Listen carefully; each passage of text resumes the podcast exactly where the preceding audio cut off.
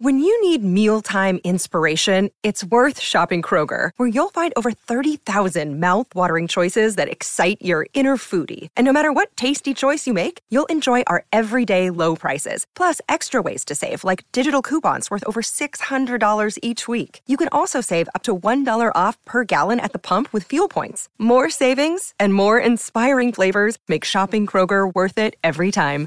Kroger, fresh for everyone. Fuel restrictions apply. Another day is here, and you're ready for it. What to wear? Check. Breakfast, lunch, and dinner? Check. Planning for what's next and how to save for it? That's where Bank of America can help. For your financial to-dos, Bank of America has experts ready to help get you closer to your goals. Get started at one of our local financial centers or 24-7 in our mobile banking app. Find a location near you at bankofamerica.com slash talk to us. What would you like the power to do? Mobile banking requires downloading the app and is only available for select devices. Message and data rates may apply. Bank of America and a member FDIC. Maryland sports fans, there's only one sports book in the great state of Maryland with over 50 years experience booking bets and supporting customers. Betfred Sportsbook at Longshots is now open and is the only sports book in Frederick offering cash betting on football, basketball, world soccer, and more. Visit the Betfred Sportsbook at I-270 and MD-85 in Frederick, right next to Longshots off-track betting. Go to betfredsports.com for more information and your chance to win exclusive merchandise. Must be 21 or older. Play responsibly. For help, call 1-800-GAMBLER.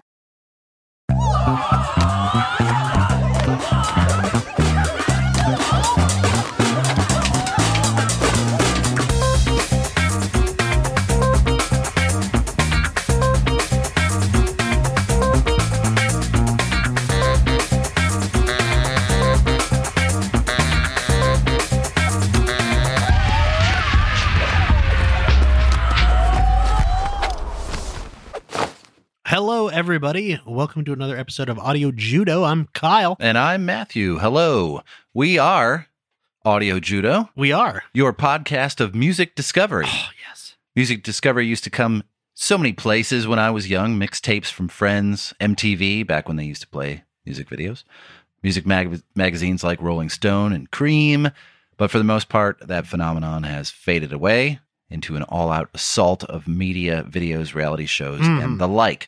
And while there's more music than there has ever been available at your fingertips for almost no money, it has become increasingly difficult to find things worth listening to. Uh, we hope to help you with that. We take albums, old and new, review them, critique them, hopefully give you reasons to go check them out, whether that be an album you forgot about from the 70s or something brand new that piques your interest.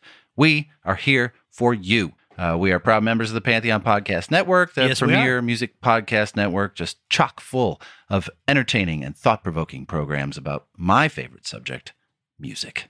So It's really your favorite subject? it is. Wow. Yeah. So uh, check out some of those on pantheonpodcasts.com. Yes, please. This week we head back to the 1980s, the decade of keyboard and big hair and mammoth arena hits. Oh, yeah. We are talking about the 1985 release Songs from the Big Chair by the English pop rock band Tears for Fears. How does this album exist? What do you mean? This album, this one album, has three of of the the era defining songs on it Yep. from like 1980 to 1990 and maybe i would say three of the genre defining uh, uh, uh songs for for like uh, a new wave uh, rock sort of sound Yeah. how does that happen how does that happen on one album Well, we're going to talk about it. like honestly before this i don't think i had ever listened to this album from beginning to end and i never realized Really? yeah i never realized how packed this was Oh, it's a perfect storm. it's nuts This is uh, so. This is their second release. yes Uh, while the band continues to play and occasionally record new material, this album remains their most commercially successful album to date. Uh, Tears for Fears was formed in Bath, England in 1981 by Curt Smith and Roland Orlethobel. or hobble I think it is or Orthobel. Orthobel. His father was Spanish, and I'm pretty sure that's how you pronounce So the you- you- Z sound in Spanish names. you did just uh, introduce this to me earlier. I and, did. uh, I fully agree with it, but I've been calling calling him Orzabal for for years, so I feel like a dick. now. No, no, it makes sense. I did too. I did too until, like I said, uh, like we were discussing earlier, uh, there are a couple of professional golfers that have the uh, the Z or the Z for our uh, uh, British uh, listeners. Uh, have the uh, the uh, the the Z in that position, and that's always how they say it on the broadcast. The the like Jimenez or uh, or or Orthobal. So his name is. Orthobal. Orthobal. So I'm guessing a little bit, but I'm going with it. Uh, anyway, they had originally formed a band called Graduate Yes. in the 70s. they were mildly successful with that. Yeah. They uh, they released an album called Acting My Age uh, and then a single called uh, Elvis Should Play Ska, referring to uh, Elvis Costello. Elvis Costello, Not Elvis yeah. Presley. But they fell Better just choice. shy of hitting the UK Top 100. But apparently it did really well in uh, Switzerland and Spain. Really? Yeah. Obviously, two uh, huge musical markets. Uh, Big Switzer- markets. Switzerland Well, Spain, because Orthobal Could be. is Spanish. But they switched to new wave uh, synthesizer stuff in the early 80s and they changed their name to go with the style switch. The band's original name after the sound switch was History of Headaches, uh, but was soon switched to Tears for Fears. Um, that name is deeply rooted in the psychological treatment called primal therapy or primal scream therapy, first suggested and utilized by American psychologist Arthur Janov. Yeah, who became super famous for treating uh, John Lennon. Correct. So, primal therapy uh, involved descending into or feeling and experiencing long repressed childhood trauma and pain, and typically involved long sessions of screaming and yelling in order to uh, more or less expel those thoughts. Uh, Mother, why? exactly.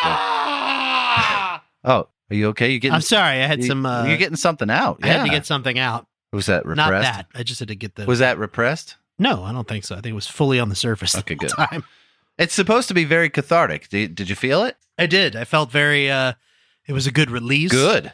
I feel very calm now. You seem refreshed. I feel at peace with my mother now.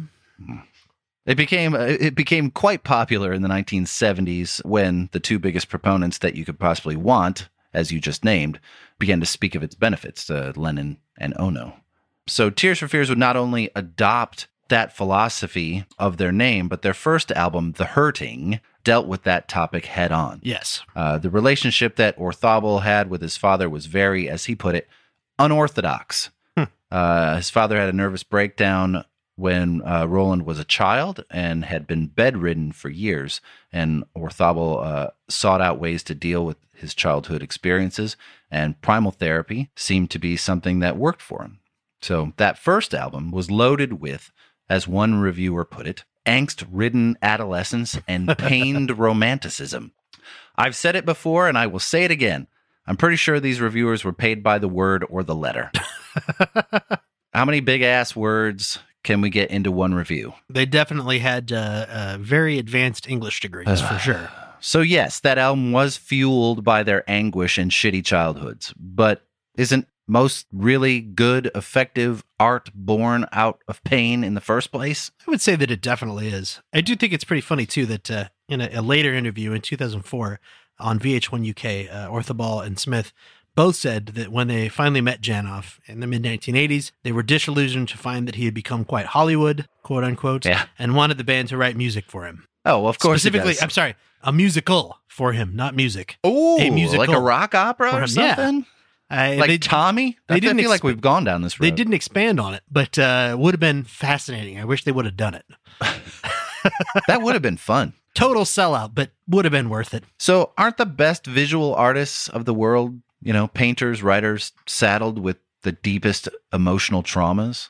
Yes. So, why do musicians get a bad rap when they write a write songs about their trauma? So, so basically, the conclusion that we're coming to here is that uh, if you want your children to be successful musicians, traumatize them.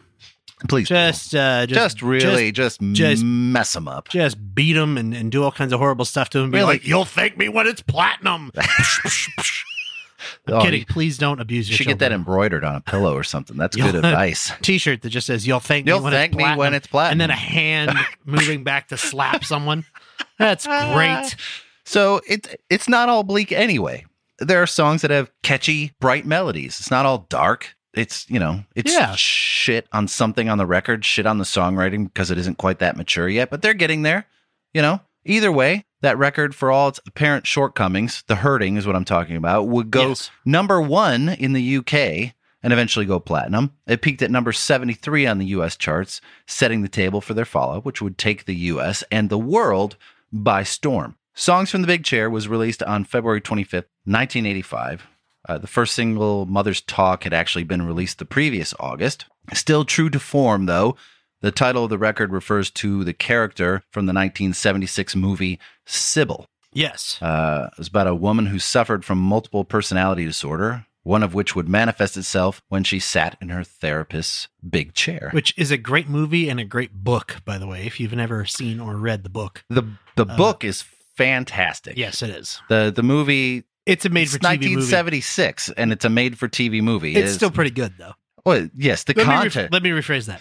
It is a good after adap- school special. adaptation of the book of a book to a movie. ah, It's not necessarily an entertaining movie. no. It's not a wonderful movie, but it's a good adaptation of a book to a movie. Mm. So the band was determined to become a more commercially accessible band at this point, which seems like a strange point of view when your previous album was number one in the UK. Yeah. But feeling that The Hurting was too dark, they envisioned a more quote unquote friendly record. Now, we'll go back in time a little bit. When we originally planned to do this episode, I wanted to do the next album, The Seeds of Love, not this album. And when I suggested it, I was met with great disdain from show producer Randy. uh, I started to produce uh, to uh, research both records, and what I realized uh, was that this record, "Songs from the Big Chair," is everything that that record is not. While "The Hurting" is a new wave synth bath, and "The Seeds of Love" is a distinctly jazzy and soulful record. This record serves to bridge the gap between those two worlds. And I hmm. know you were talking about how did this ha- how did this record come to be, and I think there it is. the The rest of this record lies in this beautiful pop landscape, and they're caught in the in between between what they were and didn't want to be anymore, what they're eventually trying to be, and they ended up writing these pop songs with some jazz elements, some new wave elements, and some pop elements, and that ended up being the record they needed to make. It's the perfect Tears for Fears record. While the Seeds of Love suffered from too many ideas and the mm-hmm. bl- and the bloated late 1980s productions that had become commonplace by then, you know, throw millions of dollars at these huge productions with choirs and orchestras and all kinds of shit. This record was leaner, it was smarter, and more appealing to a cross section of fans, which could be reached in multiple styles. You're not just appealing to the jazz or the pop or the new wave, you kind of have all three worlds colliding. There's a fascinating blend there, too. Right. So, Hmm. do you have any of the uh, vital uh, statistics on the record? So many vital Yes. statistics for this. Peaked at number one on the US Billboard 200 and number two on the UK albums chart. I stupidly did not look up what was number one, and I should have, but I didn't. So you can go look it up on your own.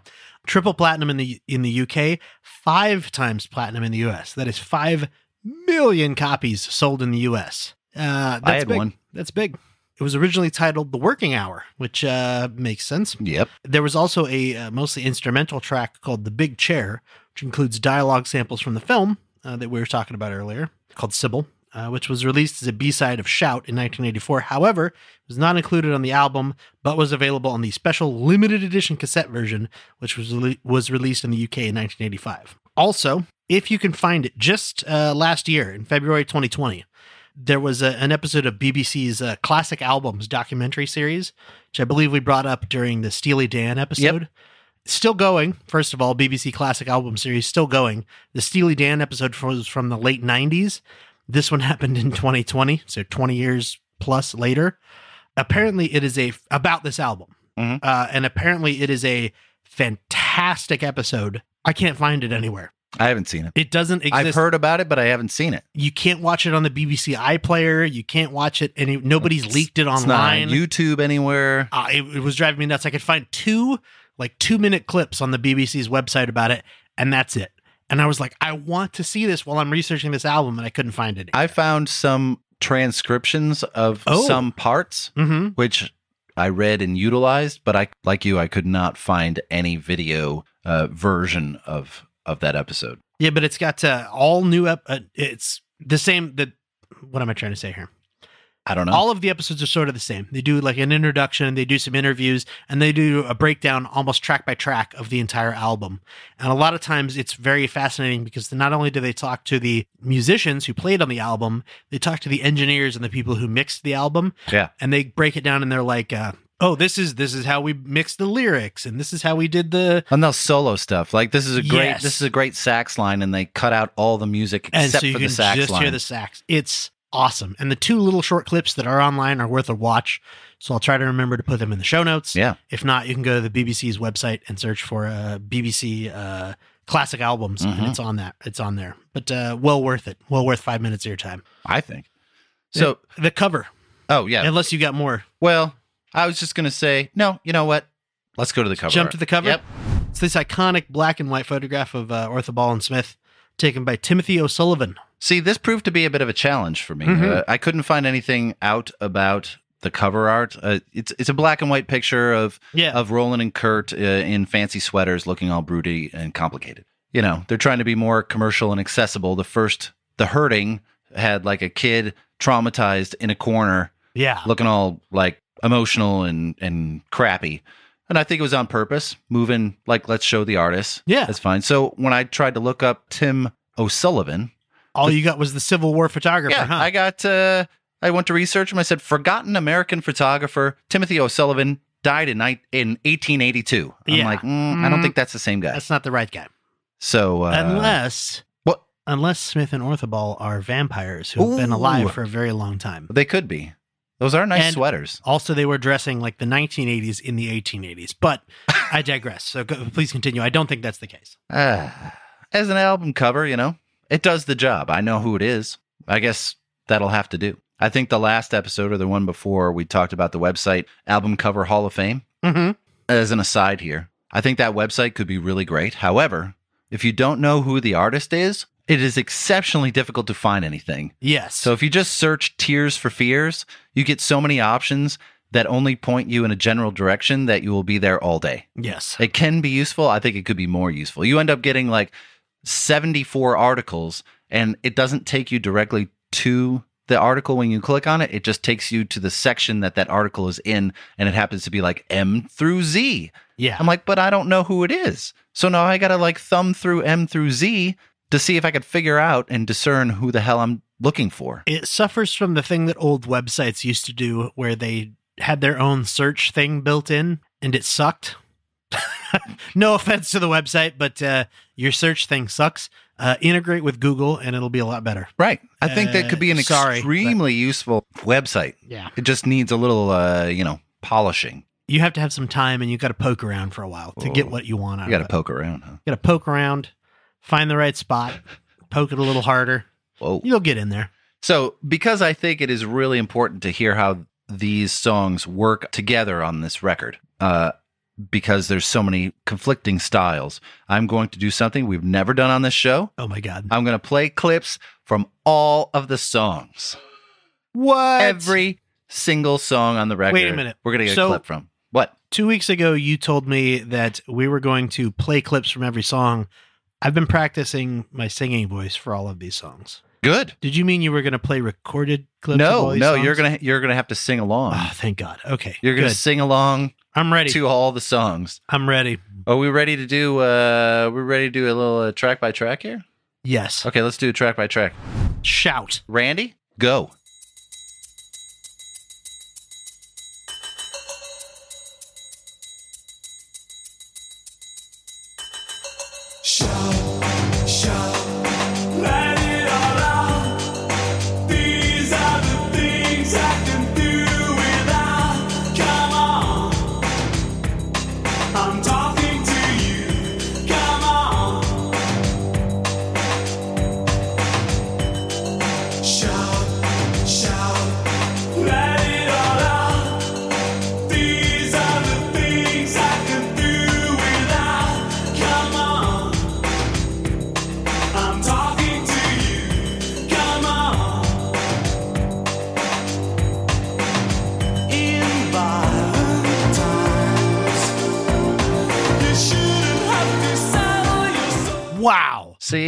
We One- all, go Oh, ahead. You know, no, no, you, I would no, say please this go. is one of the defining songs of the 1980s. It absolutely It, is. it, it 100% is. There's no way around it. So we often talk on this show about the importance of album pacing and how songs get placed on the records. Uh, you know, on so many records that I've listened to over the last year or so, I've noticed how many artists want to start their records off with this slow building that leads into the first song, this ominous chords, you know, and all kinds of pads and strings and weird stuff. And here comes something important. You better pay attention. This album is the exact opposite of that Oh, yeah. strips away all that pretense, just starts right at the chorus. No verse first, right to the chorus. Opens up the album with one of the biggest songs of their career. And it just, you just lay it out there like, here you go. Here it is. this was actually the second single from the record. It went number four in the UK, of course, hit number one in the US, staying there for three weeks. It is regarded, as it should be, as one of the biggest songs of the 1980s and would become Tears for Fears' signature moment. While the first single that was released, Mother's Talk, would lean heavily into the sound of the last album, like we said, heavy synths, quite electronic. Yeah. This song would definitely show their hand on the sound of this record. Big power chords, hooks, singable choruses, even a guitar solo, which was pretty much absent on the first record. Uh, this song was written by Orthobel, and he has he had this to say about it. He said, "The song was written in my front room on just a small synthesizer and a drum machine. Initially, I, only had the chorus, which was very repetitive, like a mantra. I, I played it to Ian Stanley, our keyboardist, and Chris Hughes, uh, Chris Hughes, the producer.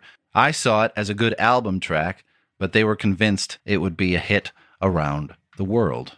They were right. Yeah. Most people assume that this is a song that continues in their primal scream motif from the hurting, but according to Smith and Orthobel, this is actually a protest song.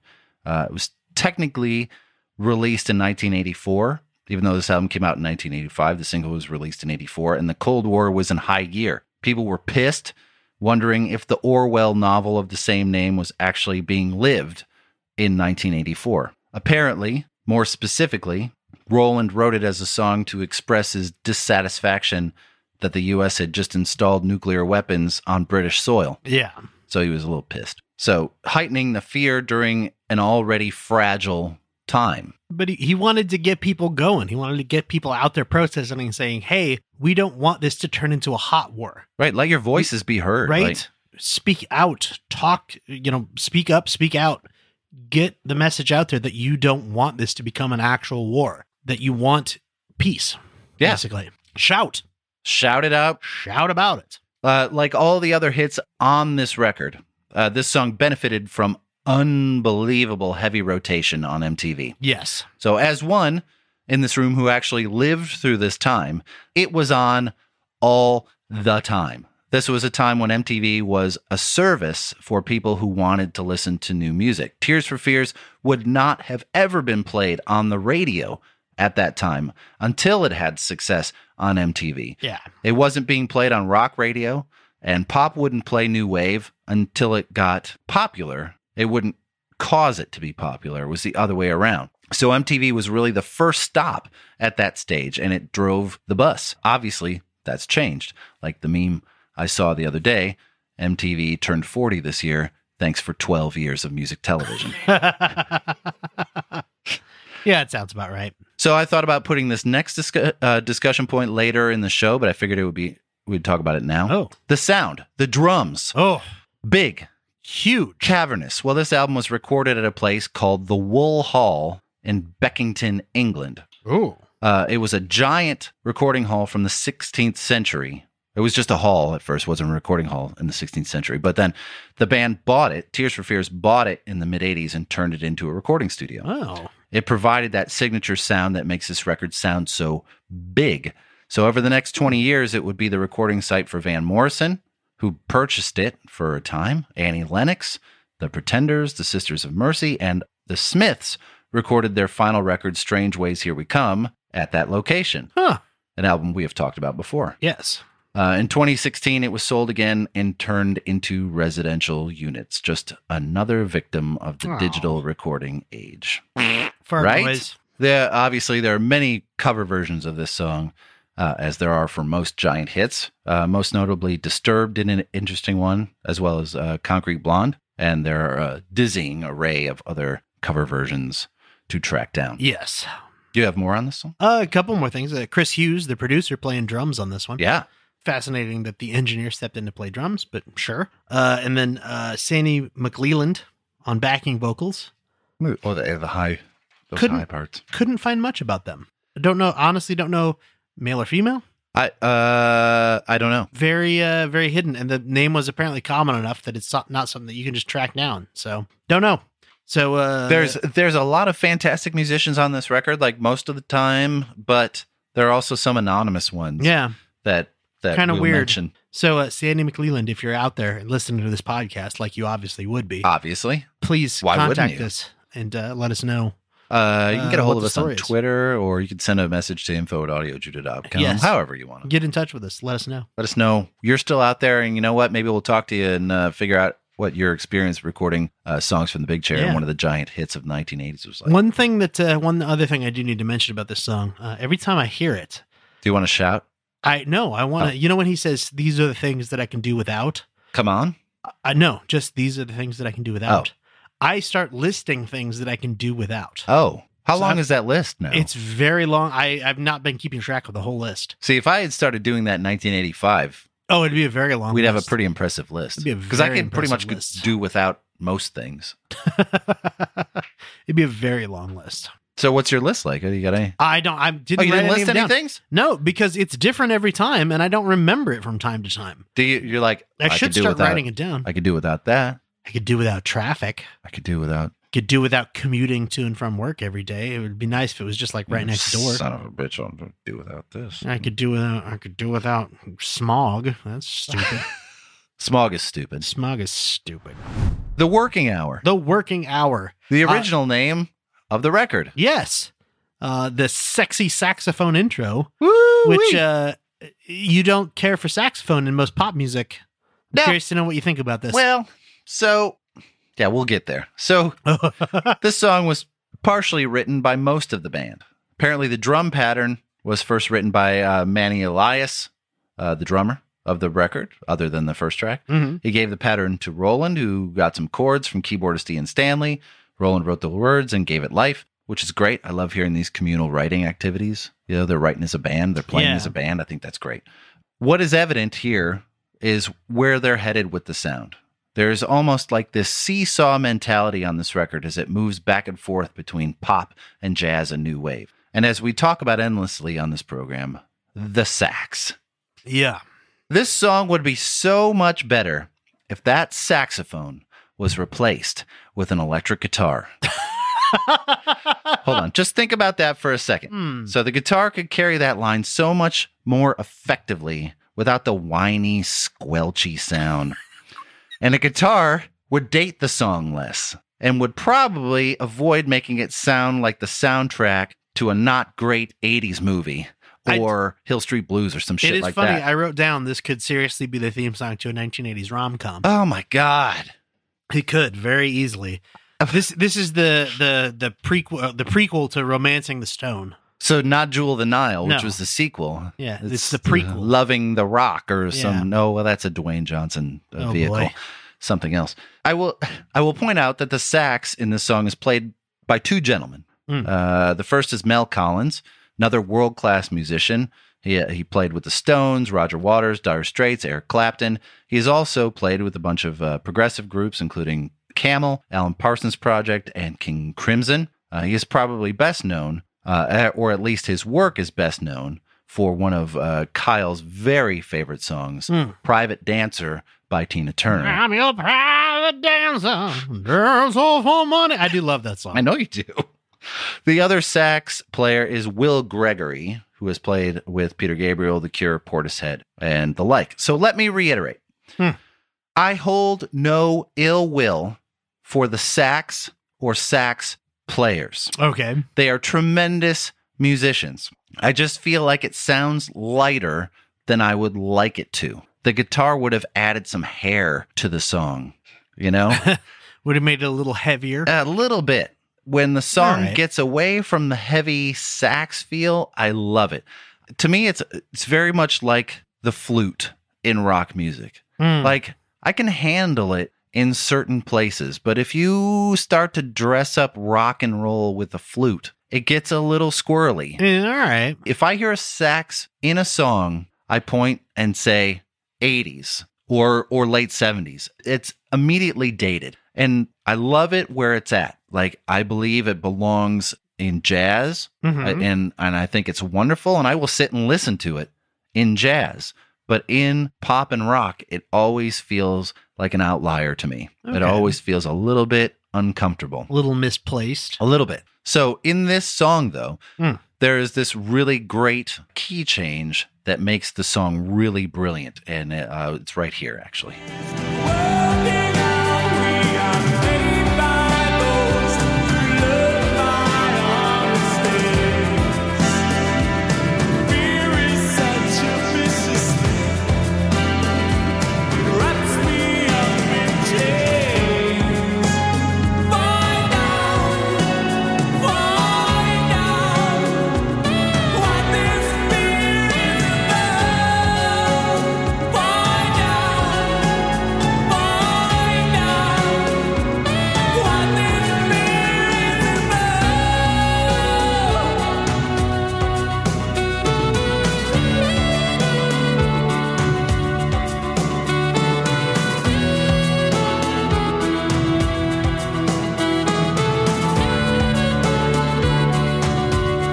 Think about that with a guitar.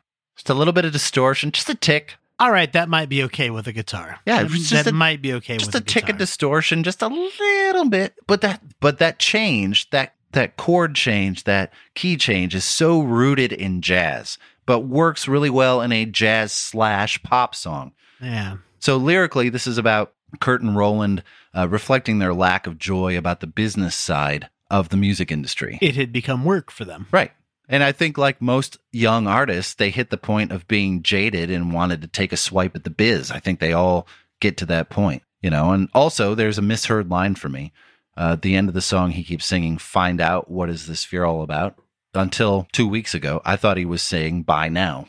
Like, bye now. It's one of the best. Yeah. I feel like this is the best vocal performance on the record. Ooh. It's so strong. I know it makes little difference, but reading it and being able to hear it in context, context, it clears some things up lyrically for Yeah. me. So, uh, one last thing: the percussion on this song, uh, to continue the line of impressive players, is Yeah. done by uh, Jerry Marotta. oh, dude. Yeah, did you look up his resume? Peter Gabriel, Orleans, Hall and Oates, Indigo Girls, Stevie Nicks, and basically every other major act from the 80s and 90s. Yeah, pretty much. Basically, just everybody this is dude played with at least once. he's with everybody. Right? Uh, only other uh, musician on this, uh, Andy Davis on grand piano. Couldn't find anything about him. Another mystery, Just another mystery guy. another weird mystery artist on this he album. was probably walking about, walking outside the wool hall, and I'm like, right. "Come on in here. You just Can- can press you- these keys." Can you play the piano? really Come loud. Just inside. go bong. But uh, so that's the working hour, go. and let's uh, uh, let's take a quick break. it's a good idea. Uh, we'll be right back.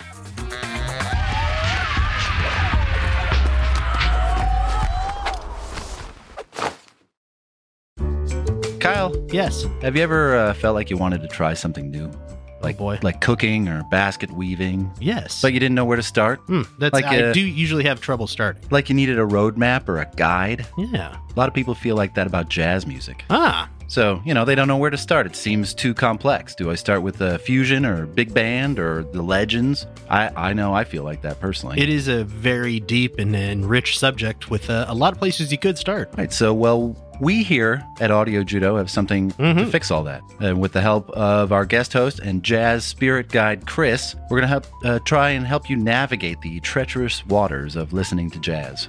Uh, we will be premiering a new spin off podcast series called Audio Judo Does Jazz in late April. It's, it's going to be fun, interesting. I'm looking forward to it. We're also recording that bad boy exclusively with the new podcaster kit from AKG. Yes. Chris doesn't have any experience in podcasting, so we wanted to make it as easy as possible for the person who doesn't have studio equipment or editing headphones or anything like that. So this podcaster's kit is perfect. He gets a cool mic, set of headphones, software, bingo blango, he's podcasting. Yeah. All that means is more competition for us, so we have to bring our A game because everyone is going to be podcasting soon. The only thing I didn't like about it is uh, since Chris is using it, I can't steal it. No, you can't steal. It. That's it. unfortunate. So uh, well, it's a shame we had to send it to Chris. yeah. He's, he's going to make the most of it. Yeah. Like I said, look for that series in late April Yes. because we are super jazzed about it. Oh, Hey-ho. dad wordplay.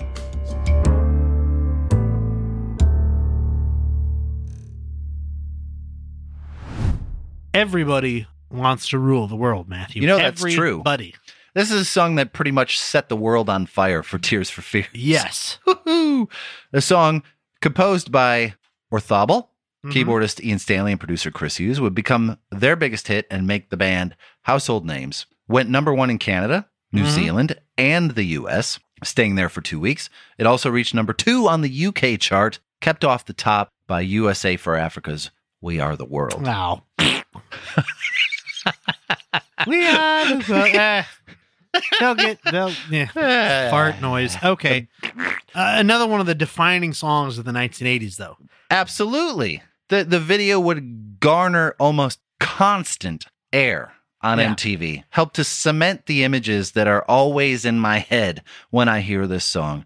It always reminds me of driving down a desert highway with a convertible top down. Why? Because those are the images that are actually in the music video. Right. I'd say it did its job getting stuck in my brain for 36 years. Has this uh, awesome, uh, like you were saying earlier, how it's sort of this transition album. This has a fun, like jazz shuffle beat to it, It's got the old shuffle. and it sounds totally different than anything else on this album. It does. It does. It, it so it seems to be present in just about every movie or TV show at one point or another. I did a search to see how many things it's actually appeared in. Hmm. At last count, it was 106. Wow. Uh, I will not list them as that would take forever, but take my word for it. It's in a lot of stuff. Wow. Uh, my favorite use of this song is at the very end of Real Genius with Val Kilmer. I love that movie. Is this after he blew up the house with popcorn? Yeah, this is the song that plays over the end credits. Nice. It's perfect. So Roland and Curt didn't even want to release this song. Actually, uh, they considered it quote too lightweight for public consumption. Chris Hughes, the co-writer and album producer, uh, also said that, "quote As a piece of recording history, the song is bland as hell. That's uh, One of the defining songs of the 1980s. Bland as hell. it's it's not too light. It's not too dark. It's perfect. Like you mentioned, the the shuffle rhythm. uh, It sounds like this.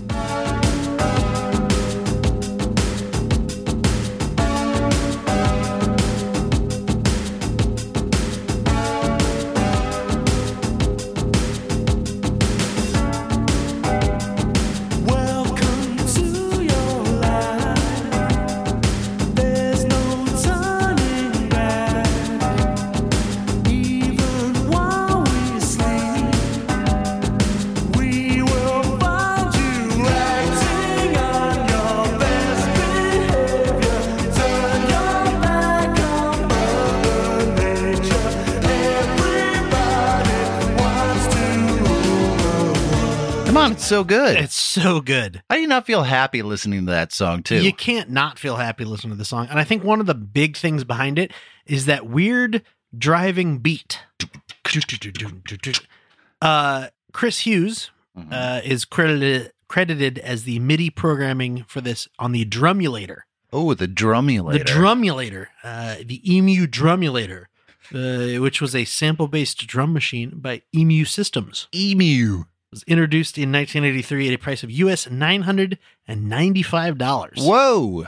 Fairly expensive at the time, Pretty sure I can get a plug-in for no cost right now. right? I'm sure it's free to download on your iPhone. You can just play with it.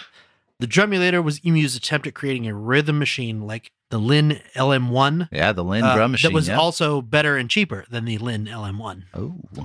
Uh, it was used a lot in early 1980s synth pop and Italian disco productions. Oh, so probably uh Giorgio Moroder Yes, oh, a lot. probably used the hell And- out of and that We thing. have got to do an episode on him on the set sometime in the future. we did a we touched on him during the Daft Punk episode. Yes, but we got to come back around to him because he's a fascinating individual. Just touched on Uh, him. but uh, in 1984, Digidrums, another company, released, Digidrums. released special EPROMs, which are little plug-in chips for the drumulator, which included the rock drums that was used in this song, and also most famously in the Beastie Groove by the Beastie Boys by Rick Rubin. you said digidrums and drumulator in the same sentence. I I'm did. totally like distracted right Whoa, Digidrums drumulator. Man, that barley wine is kicking my Uh, ass. right? Uh, let's keep going. Woo! Uh, the drumulator was also used in a, on an album uh, by the the punk band Big Black, uh, and the album was uh, songs, Songs about, About fucking. Fucking. I Yeah. had that record. Oh, there you go. Uh, I only mention it. It's not a great record, I don't think, it isn't. I had it. It was terrible. and I only mention it because I wanted to bring up an album called "Songs About Fucking." I had that record. That's awesome. I didn't even know. That's great. What are the chances? Like I'm, I saw that and I was like, oh yeah, this is an album. First of all, I got to mention the name Yeah, of this. so and that- second of all, this is probably an album nobody's ever That heard CD cover was gr- like lime Oh, yeah. green. It stood out so much, and it said songs about fucking right on it. But it was censored on the cover Yeah. so they could display it in music stores. I had it, and I had so I had all my CDs out in my room except for like three or four that I put in my closet, so my mom wouldn't come in there and like like vacuum and go, "What the hell is Songs this?" about fucking. So I kept this, that in the closet, like right, two live crew. That's how, like put that in the back, put it in the back. So uh, so so anywho, Yeah. so there are also about 150 Oh. cover versions of Oh this my god, song. there's so many covers. from everyone from Gloria Gaynor Mhm. to Don Henley to Care Bears on Fire Yes. to Weezer. Mm-hmm. However, the most well-known cover is by Lorde.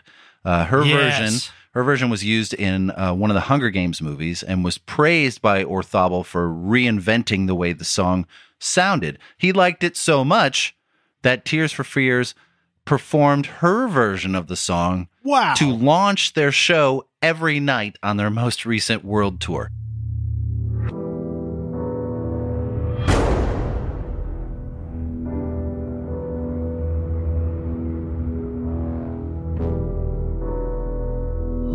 Welcome to your life.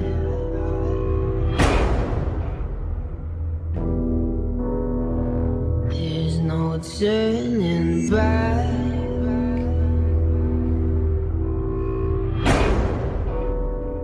Even while we sleep, we will find you acting on your best behavior. Turn your back on Mother Nature. Everybody wants to rule the world.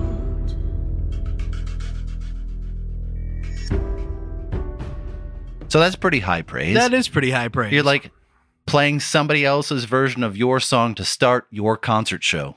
Mm. Yeah.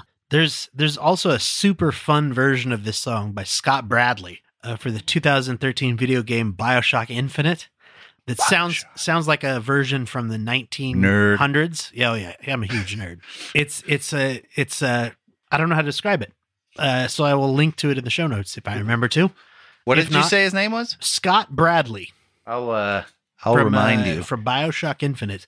It's uh, the best way I can describe it is uh, picture like the music you would hear behind a silent movie, but it's uh, everybody wants to rule the world with lyrics. What, like the crazy uh, piano and Yeah. stuff? Oh, no. Yeah. I got to It's- check that out. It's fun. It's very fun. So, uh, one last story about Ooh. this song before we move on. Uh, Joe Strummer from The Clash Mhm. uh, told this story. Uh, oh, he said "This is a good story." he accosted Roland Orthobel in a restaurant and he said, You owe me five quid. And he said, Why? And he said, You stole my lyric. The first line of Charlie Don't Surf from Sandinista, released in 1980, four years before Songs from the Big Chair, actually five years, uh, is Everybody Wants to Rule the World. According to Joe, Roland dug into his pocket, pulled out a fiver, and gave it to him right there. That's such a good story. I, hope, I honestly hope that story's true. Me too. Like, It's like, oh, here you go. Here's five quid. Now go Oh, get the go. fuck out of here. I know you're from the Clash, like the biggest, one of the biggest punk bands of all time. Right. But here, you just take this and you know shuffle off, get out of there. you know what happens though? Mothers talk. they do talk sometimes. Uh, also, that's the name of the next song on this album. Who What? Uh, it was written in 1983 and was first publicly performed uh, during the band's late 1983 tours. So a little bit before this album. right? It's the end of technical end of side one. Yes. And it goes out with a bang because it seems to be a blending of what was going on in the band musically. Uh, this was actually the first single from the record. Uh, it would go to number 14 in the UK, eventually chart in the US in 1986 at number 27.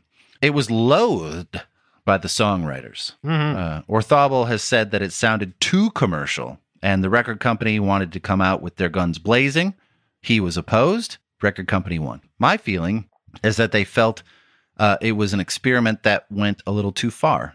And that's unfortunate because I actually love this song and I always have. It's a very good song. Whether it's the incredible bass line by Curt Smith or the synth part that's really driving the song forward or all the industrial sound effects added to it, it is one of my favorites uh, of the band. Uh, it has a ton of energy, sounds like this.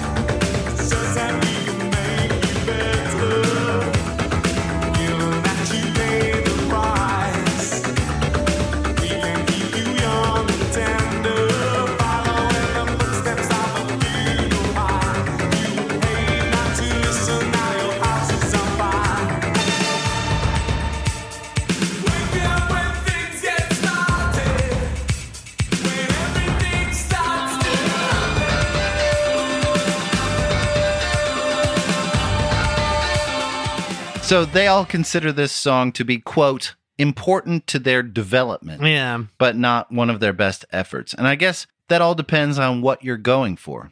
If you're trying to become a successful jazz pop band, then no, this is not it.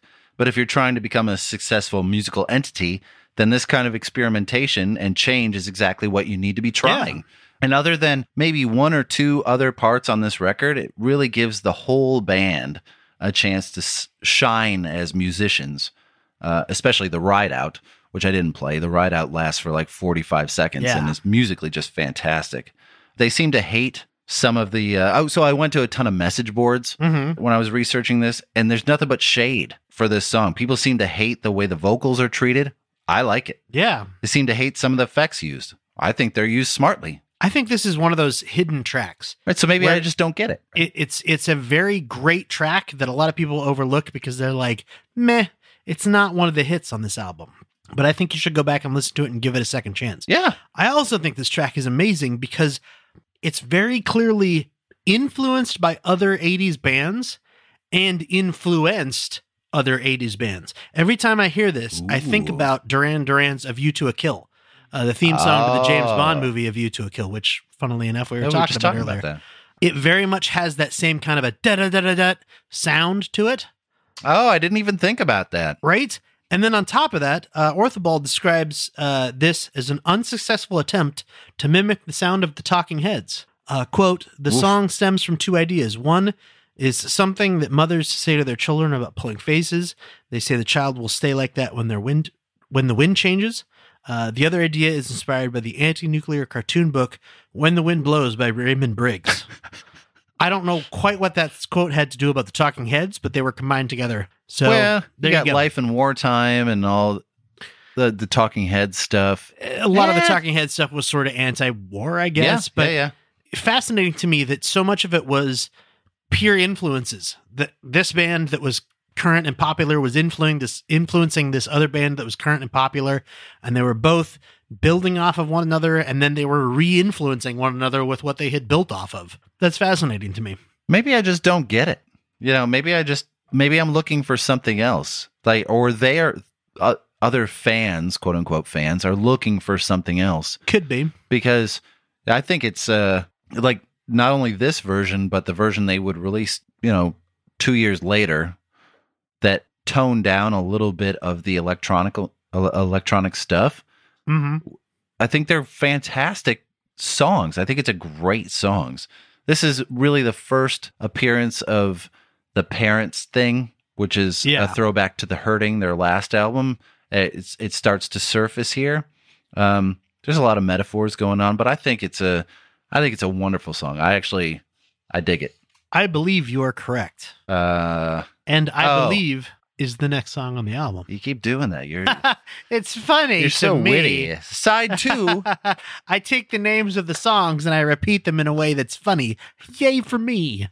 You're very talented that way. Thank you. I've spent years practicing. Side two of the record begins with a song that lets everyone know where they want to head.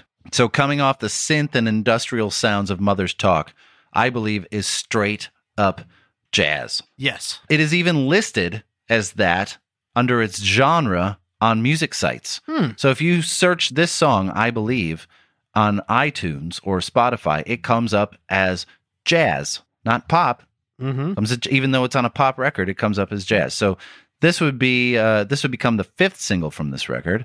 However, not in this form.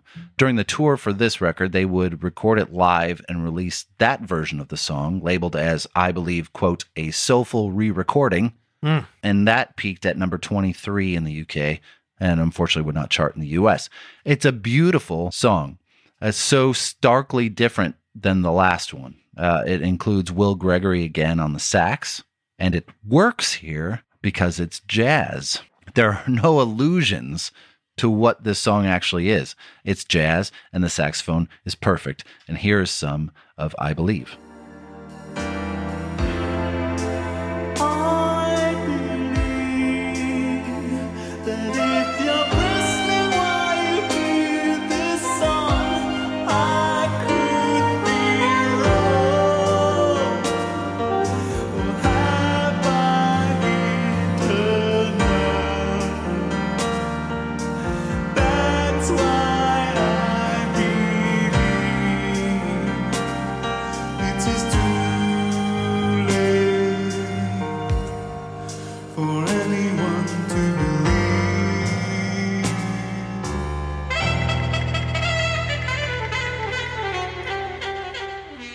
It, this is such a good palate cleanser for the start of the B side of this album. And it was originally written, Orthoball wrote it with uh, Robert Wyatt in mind. Uh, and if you don't know, uh, it's actually dedicated. Yeah, it was a Uh, gift to- song. He was going to give it to him. Yeah, Yeah. it's dedicated to Robert Wyatt if he's listening. In case you don't know, Robert Wyatt was a founding member of the influential uh, Canterbury scene bands uh, Soft Machine and Matching Moles. Soft Machine's friggin' great. Oh, they're fantastic.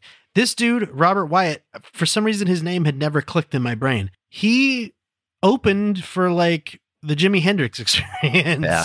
He was somebody who was incredibly influential throughout the 60s and 70s in all of that psychedelic rock stuff. Um, he was originally a kit drummer and a singer uh, before at a party, a birthday party one night, uh, he fell out of a fourth story window, you know, as you do after As you've been you drinking. And uh, well, became paraplegic. His legs don't work any longer. Sad, obviously, but he has since said that that probably saved his life because he was he was contemporaries of uh, all the hmm, why can't I think of his name all of a sudden? Keith Moon, Mhm. uh, a lot of the drummers and and musicians of the 60s and 70s who were huge drug users, who were huge alcoholics, who were doing every substance known to mankind. And he was following that same path and falling out of the window and becoming a paraplegic sent him down a completely different path. Definitely. He he stopped um, drumming for quite a while, picked up a bunch of different instruments, learned to drum again in a more jazz style without using his feet, and uh, he basically uh, embarked on a forty year long solo career. Yeah, incredibly talented musician. Super talented musician. Had never heard of him honestly before this, and all of a sudden it's like, oh yeah, I should probably look this person up. Yeah. He's he's fantastic, uh, and if you get a chance, Robert Wyatt, go look him up. But uh, other thing we definitely need to mention on this song, uh, Orzabal, uh, Orthoball, excuse me, It's okay. Orthoball shouts William at this point in the song. That would be the saxophone player, That would be Will Gregory. known today as the uh, uh, producer and composer for the mu- uh, band Goldfrapp. Gold Frap. Goldfrapp, Frap. Frap. But uh, delicious. uh, at the time, he was a saxophone player, uh, very well known uh, session musician. Very saxophone player. talented. Might I point out player. Wanted to point out also some lovely triangle playing on this song, courtesy of bassist Curt Smith. Ooh, uh, the triangle doesn't get enough love, so I'd like to give it some right there. Da ding ding, da ding ding.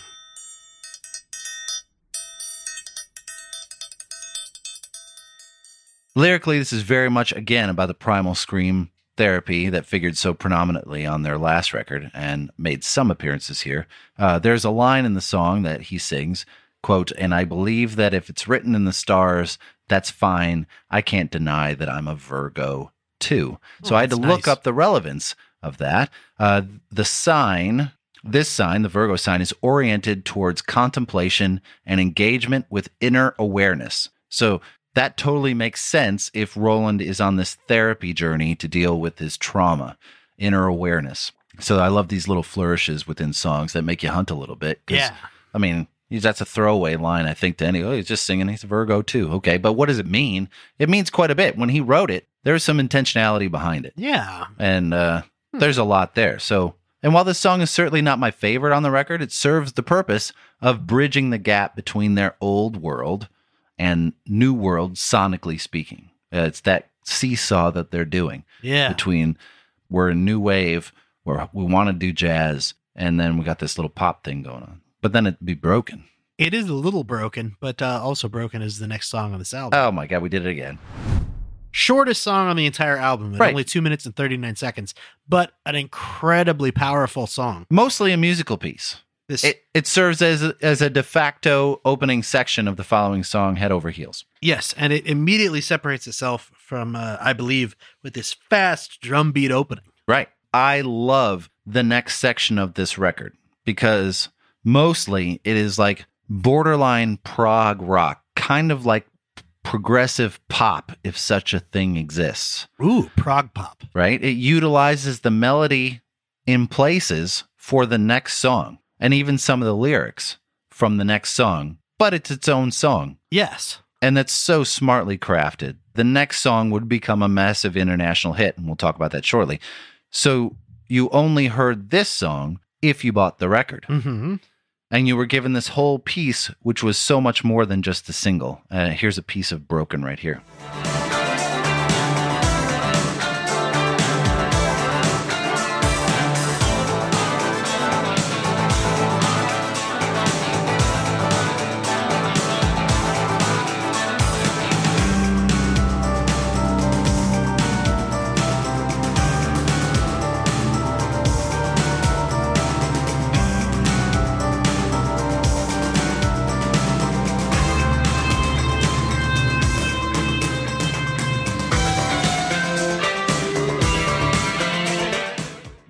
It is such a, if you don't expect this and you're only familiar with the, the hits from Tears for Fears, Hmm. you hear that little ding, ding, ding, ding, ding, ding, and you're like, whoa, now I know where this is going. Yeah, did it just go into the next song or no, not quite? The guitar solo on this song is played by Neil Taylor, Mhm. who also played the guitar solo on Everybody Wants to Rule the World. Uh, he's worked with numerous British artists like Morrissey and Howard Jones, Kyle's favorite, Howard Jones. Oh, my favorite. It's just so rich in its musical complexities. You know, lyrically, I think, like the rest of the record, it has a nat- natural progression of an adult. The Hurting dealt more with the trauma and blame laid at the feet of the parents, and this album has a lot of motifs of an adult unable to cope with adulthood. Song is more or less about living in a constant state of worry, like many of us do. How do we pay the bills? How do we get to work? Do we, we just do it day in, day out for the rest of all time? Yes. Fortunately, yes.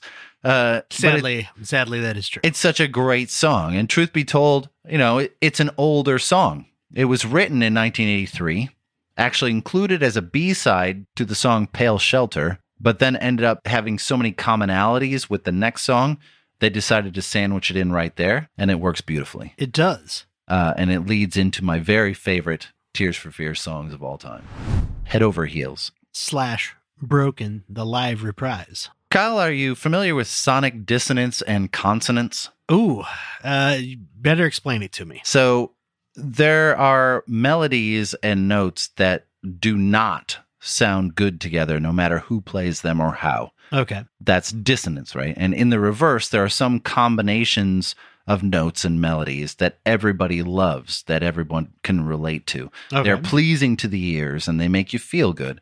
I give you my sonic consonants right here.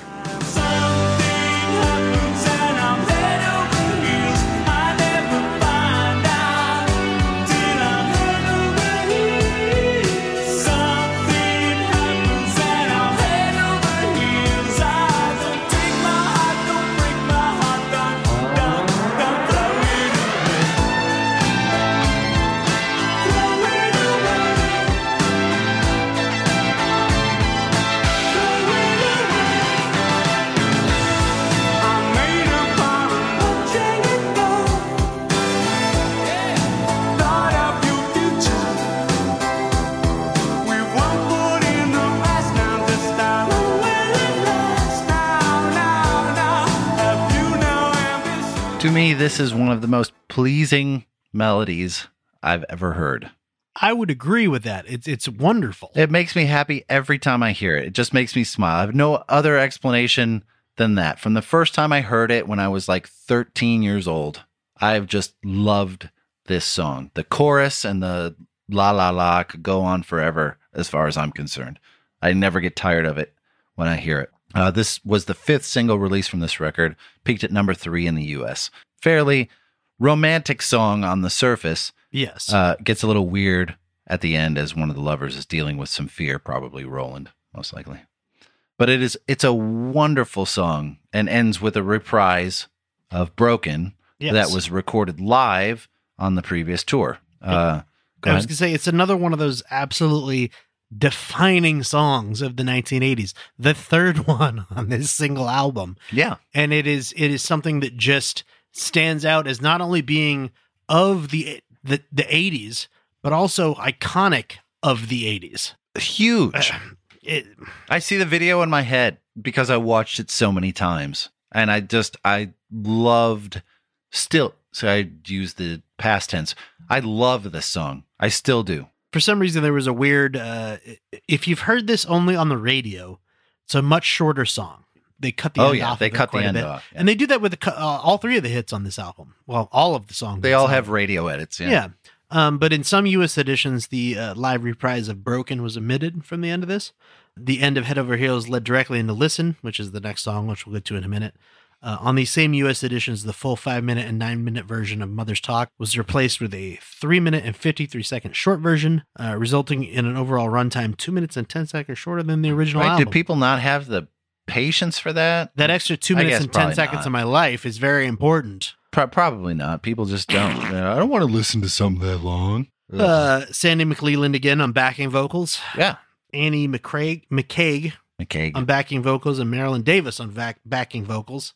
I can't say that right now. Backing vocals. Backing vocals. Andy Davis again on grand piano. There he is again. Get in touch with us, Andy Davis. We want to know who you are. So this song gained uh, a resurgence in 2001 Hmm. when it was placed prominently in the movie uh, Danny, uh, sorry, Donnie Darko. Ah, yeah. Apparently, the director of the movie designed uh, the scene it was used in and choreography for the scene with this song in mind the whole time. So that's pretty cool. Yeah. Uh, and just in case you're curious to know where these this sort of breaks between head over heels and broken, uh, funny how time flies, and it kind of does that weird fade out. Yeah. that's the last lyric of Head Over Heels before it goes into the live performance of Broken. Cut. Yeah. Okay. Listen, Matthew. What? It's the closing track of the It's record. the closing track of the record, indeed. and it definitely sees the band stretching, trying to become very experimental. Yes. Uh, the song was written mostly by keyboardist Ian Stanley with lyrics by Roland, but it is definitely a band working things out collectively. Uh, there's not a lot of lyrics in the song, uh, but what is there is very telling. Yes. It's another Cold War stab at the superpowers, colored with this wonderfully Spanish section uh, by Roland. hmm Uh, it has a very world music vibe to it, something that was just starting to get some love with Peter Gabriel and Paul Simon being at the forefront back then of pushing that movement forward. Uh, it sounds a bit like this, or exactly like this.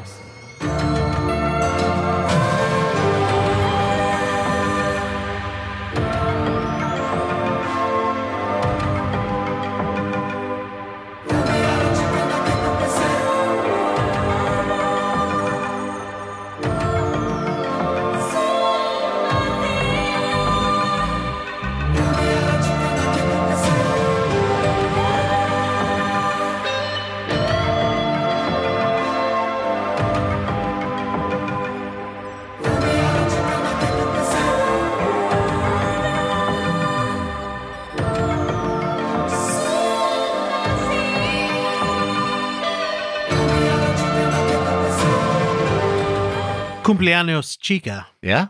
no hay que preocuparos Yes? in Spanish. Go on. In English, birthday girl, no need to worry. Okay. I don't know what that means. Nor do I. birthday girl, no need to worry. birthday girl, no need to worry. I don't. That's weird.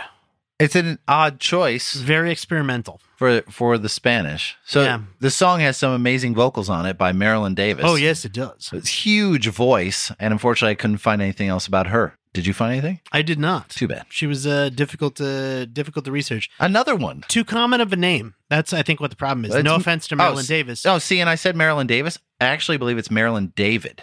Oh, see, I, I- have Marilyn Davis. See, and I researched Marilyn Davis, and I ended up with Marilyn McCoo from Solid Gold, Okay, and that's not who it is. It's Marilyn David, and I could find nothing. Huh.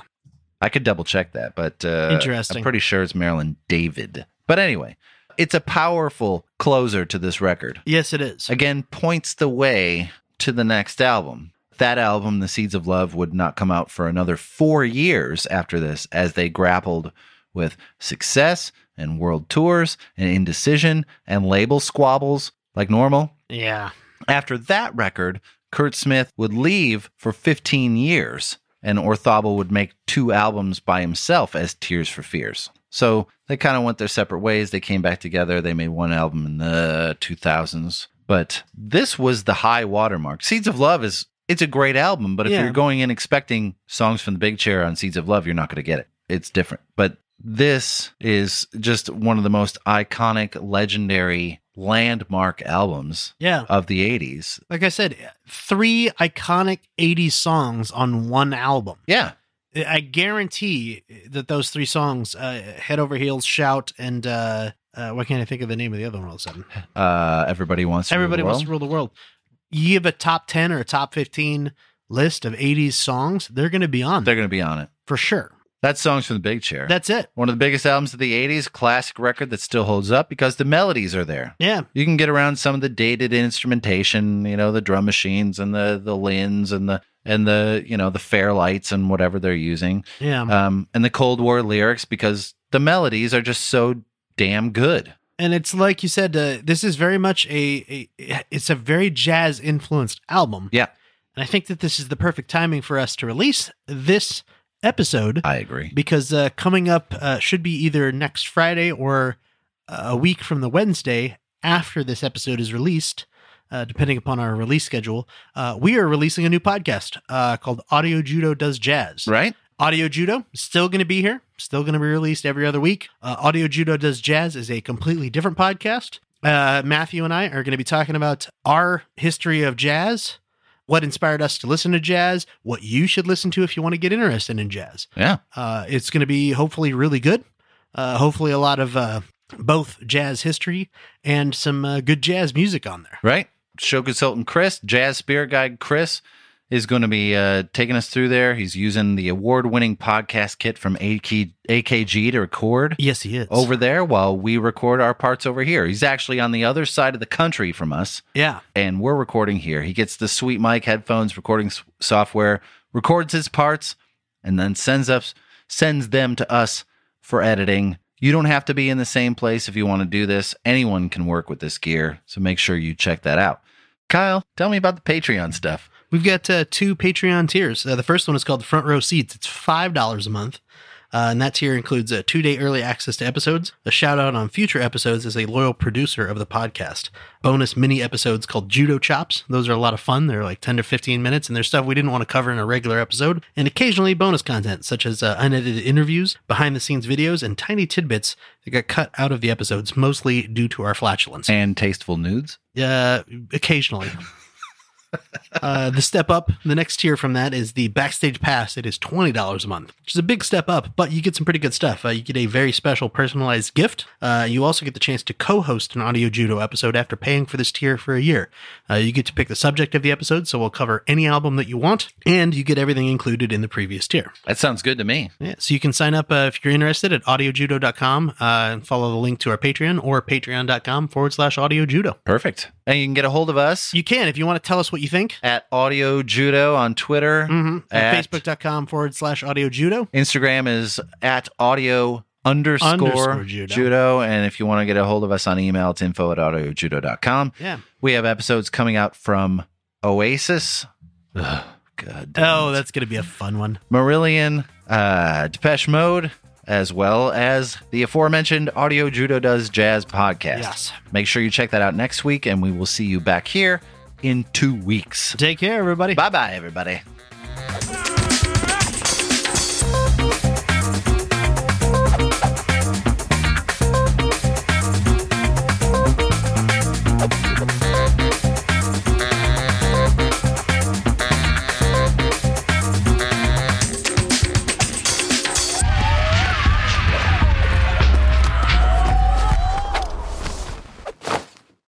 My god, I have to pee so bad. Huh? I have to pee so bad.